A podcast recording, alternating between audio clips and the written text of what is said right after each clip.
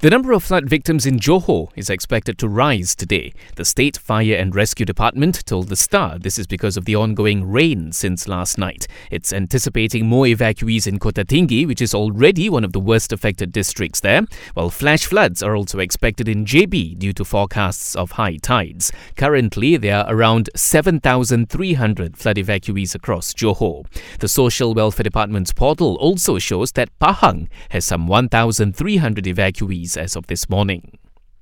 In a related development, the Public Works Department's Disaster Operations Room has been instructed to operate until midnight, seven days a week. It has also placed several teams on standby to provide immediate assistance to repair infrastructure damaged by the floodwaters. The Prime Minister is urging people not to politicize the recent corruption investigations into several high profile individuals. Datuk Sri Anwar Ibrahim says stern action must be taken against offenders if there's proof of wrongdoing, regardless of their position or political affiliation.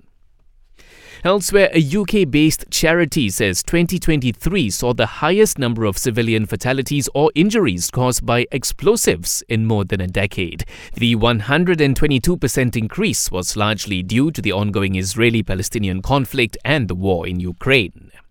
And reports say Prince's 1984 Oscar winning musical movie Purple Rain is being adapted as a new musical on Broadway.